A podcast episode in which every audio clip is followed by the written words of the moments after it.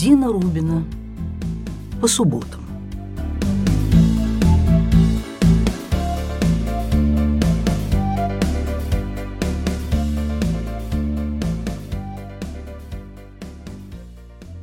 Добрый день, дорогие друзья!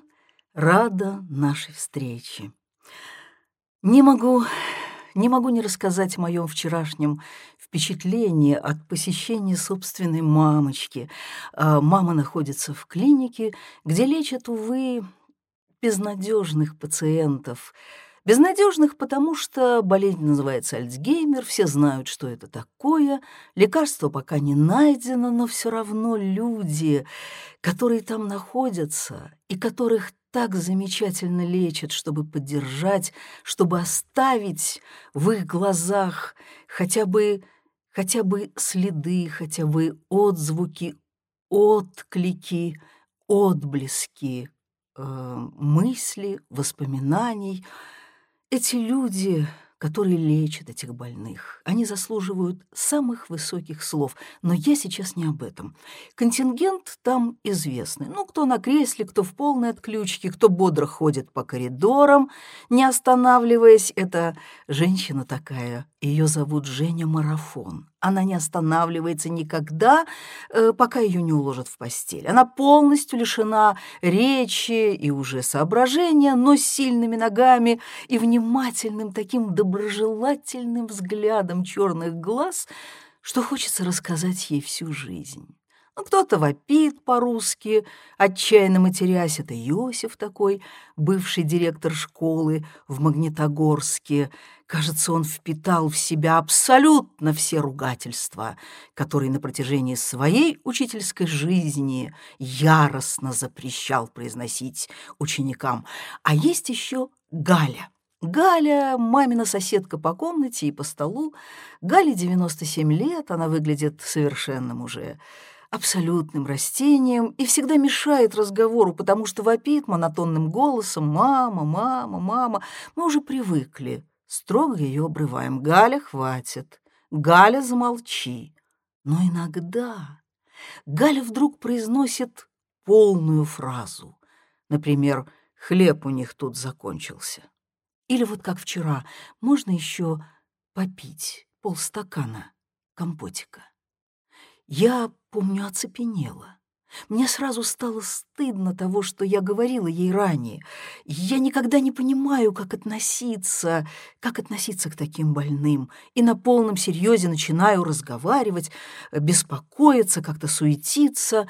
Зову Ури, нашего замечательного бывшего Юру, из города Харькова, старшего медбрата, и говорю, вот, мол, Ури, э, Галя захотела добавки компотика. Он принес ей компот, кусок пирога, а я ему говорю, я всегда удивляюсь, когда она фразы составляет. А он так ласково в ответ, нет, почему, она у нас разговаривает, подходит к ней, берет в свои руки ее корявые ладошки и спрашивает, «Галя, как твое отчество?» «Марковна», Молодец. А какой твой год рождения? Девятнадцатый. Молодец. А где ты руки отморозила? На вы... вы... войне? Как? Я даже вскрикнула. Она воевала? Она же герой Советского Союза.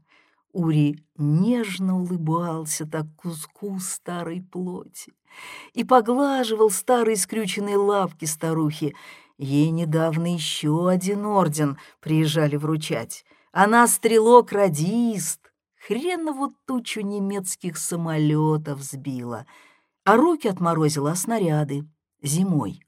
Холодные были, понимаете?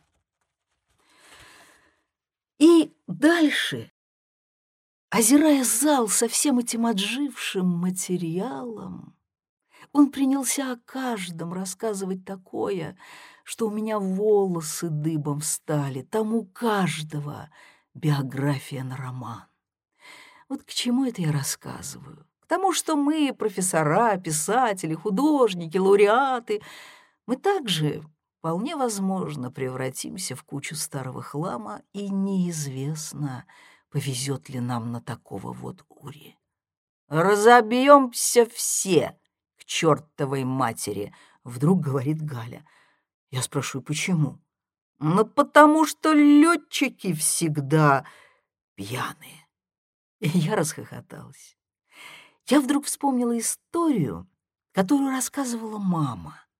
История тоже связанная, ну, не с полетами, но все равно с будущими летчиками. И время совпадало. Начало войны. В начале войны мама, моя 17-летняя мама, была эвакуирована в казахстанское село Степное. Она говорила «станция Дженебек». Это был такой большой совхоз, и довольно скоро маму пристроили учетчицей на один из участков. Работала она вдвоем с подружкой Тоней. Была такая же эвакуированная.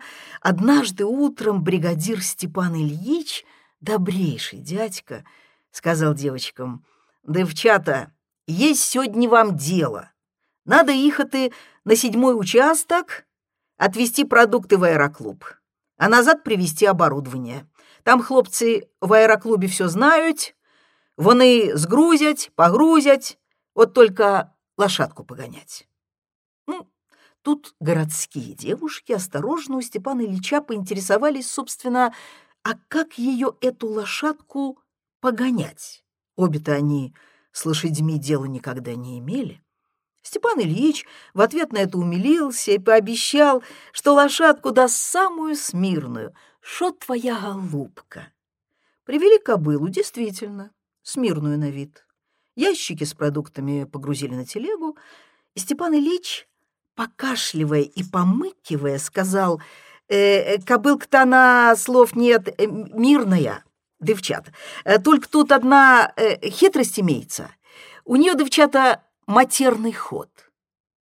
«Какой это матерный?» — удивилась мама. «Да бежить она только под эти самые слова. И так привыкла». Он взял в руки кнут и сказал, «Взбирайтесь, девчата, сейчас покажу».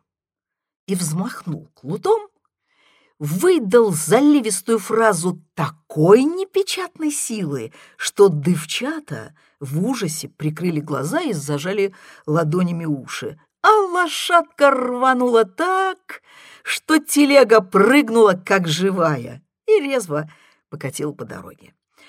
Ну, вывез девушек за околицу Степан Ильич, слез с телеги, передал моей маме поводья и, думая, что девчата вызубрили урок наизусть, удалился в сторону поля.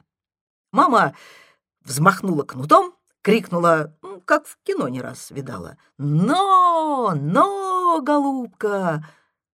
Кобыла и ухом не повела. «Но, милая!» — кричала мама. «Пошла! Пошла!» Никуда она не пошла. Так стояла, как вкопанная. Тогда Тоня попыталась сдвинуть кобылу с места. Она помнила, как возчик на даче погонял свою лошадку. «Пошла!» — вопили обе девушки кором. «Но залетная!» Но залетной было, судя по всему, абсолютно наплевать на обеих городских цац. Ой, так прошло минут двадцать, стало припекать солнышко. Знаешь что? Мама предложила, давай я возьму ее под усы и просто буду тянуть так вперед, а ты погоняй. Потом поменяемся местами. Проклятая кобыла, нехотя, тронулась с места и валким шагом поплелась за мамой по дороге. Полтавский аэроклуб, эвакуированный в тот же совхоз, находился действительно в пяти километрах от села. Ребята доучивались летному делу перед отправкой на фронт. В то утро четверо будущих летчиков сидели на бревне неподалеку от ангара, с наслаждением по очереди затягивались папироской. «Эй, гляди, ребят!» — сказал вдруг самый зоркий из них. «Это что там такое?» Они пока ничего не видели, кроме клуба пыли. долго еще никак не могли различить в облаке пыли странную группу, которая плелась по дороге к летному полю. И когда, наконец, измученные девушки доволокли сволочную кобылу до места и объяснили ребятам, ну, суть проблемы, те несколько минут не могли разогнуться от гогота, ржали до слез. «Это беда так беда!» — все повторял один из них, вытирая слезы. «Это беда горькая!» Ну, затем за пять минут ящики были с телеги сгружены, оборудование, наоборот, погружено, и сердобольные курсанты вызвались, вызвались проводить до села таких хорошеньких страдалец. Вот один из них натянул вожжи, крикнул «Ну, девчата, закрывайте ухи!» Огрел бесстыжую кобылу кнутом и... Пригнулись травы от богатырского припева, какому позавидовали бы портовые грузчики. А счастливая кобыла счастливая, освобожденная, рванула во всю мощь и полетела над дорогой, как конек-горбунок. Я обожаю эту мамину историю, всегда рассказываю, когда мне приходится на выступлениях как-то защищаться э, от слишком белоснежных пуристов. И как-то объяснять, что означает вот эта мощная подпитка, глубинная, корневая, такого слоя великого русского языка. И вспоминаю еще одну историю — с художниками. Ну, художники, как вы сами понимаете, люди, они, не сказать простые, но тоже корневые, тоже люди, э, имеющие в запасе много чего сказать этому миру. Так вот, художник Дмитрий Леон, он был человеком примечательным. Осанистый, высокий, бородатый, ну, просто библейский пророк. И вот как-то не повезло, ногу сломал закатали ногу в гипс, и сидел Дима дома, тосковал. А на дворе лето. Все приличные москвичи на юга потянулись. Ну, увалились к нему двое приятелей, художника тоже. Стали уговаривать поехать в Крым. «Дим», — уговаривали, — «все же гениально просто. Мы тебя до поезда дотащим, а там возляжем на морском песочке, в картишки играть, пейзажи будем разглядывать, на девочек любоваться». Уговорили черти и до поезда, как обещали, друга дотащили. Ну, приезжают в Коктебель. А там уже отдыхающих видимо-невидимо. Все занято. Санатории, гостиницы, квартиры, комнаты, сараи, курятники. Дело было еще советское. Все знают. А если кто не знает, поверьте мне на слово, летний отдых — это было нечто особенное. Под страшным солнцем двое страдальцев, сцепив руки стульчиком, до вечера таскали тяжеленного Леона с его гипсовой пушкой. Думали, помрут. Вот рухнут на землю и разом кончатся. Наконец, на окраине Коктебеля, в грязном покосившемся домишке отыскалась комната, бывшая кладовка, то ли сарай. Хозяин, старый алкаш, физиономия свинцовая, мрачно оглядел троицу и сказал, «Значит так, Кипятильник не включать, музыку не играть, радио не слушать, бледей не водить. Понятно?» Злой, измученный Леон протянул. «Понятно. Чё тебе понятно?» «А то, — сказал Леон, — что пошел ты нахуй». «Дим, Дим, Дим, Дим!» — всполошились друзья. Они, э, перспектива тащить и дальше тяжеленного Леона, их пугало гораздо больше строгих правил хозяина. «Дим, Дим, Дим, Дим, не, не, не надо, а? Все нормально, Дим, все отлично!» «Ну ладно, ребята», — вдруг проговорил хозяин вполне доброжелательно. «Я сейчас принесу вам просто не подушки там, устраивайтесь тут, отдыхайте». На утро, когда оба приятеля улизнули на пляж, а Дима тосковал со своей гипсовой ногой на хлипкой раскладухе. В дверь аккуратно постучали. вошел хозяин-алкаш с подносом, накрытым салфеткой. Присел на табурет возле Леона, аккуратно снял салфетку, под ней оказалась бутылка водки, стаканы, два соленых помидора. «Ну, вот что, Митрий», — сказал, — «выпьем, пока жиды загорают». И мне эта история, она мне показалась немножко довлатовской. Вот помните, как у Довлатова прислали нового инженера, думали еврей, а оказался пьющим человеком. И вот я задумалась об этих простых людях. Боже мой, разве дело в национальности? Дело в общности — в нашей общности, которая до сих пор, мне кажется, остается великой общностью советских или бывших советских людей.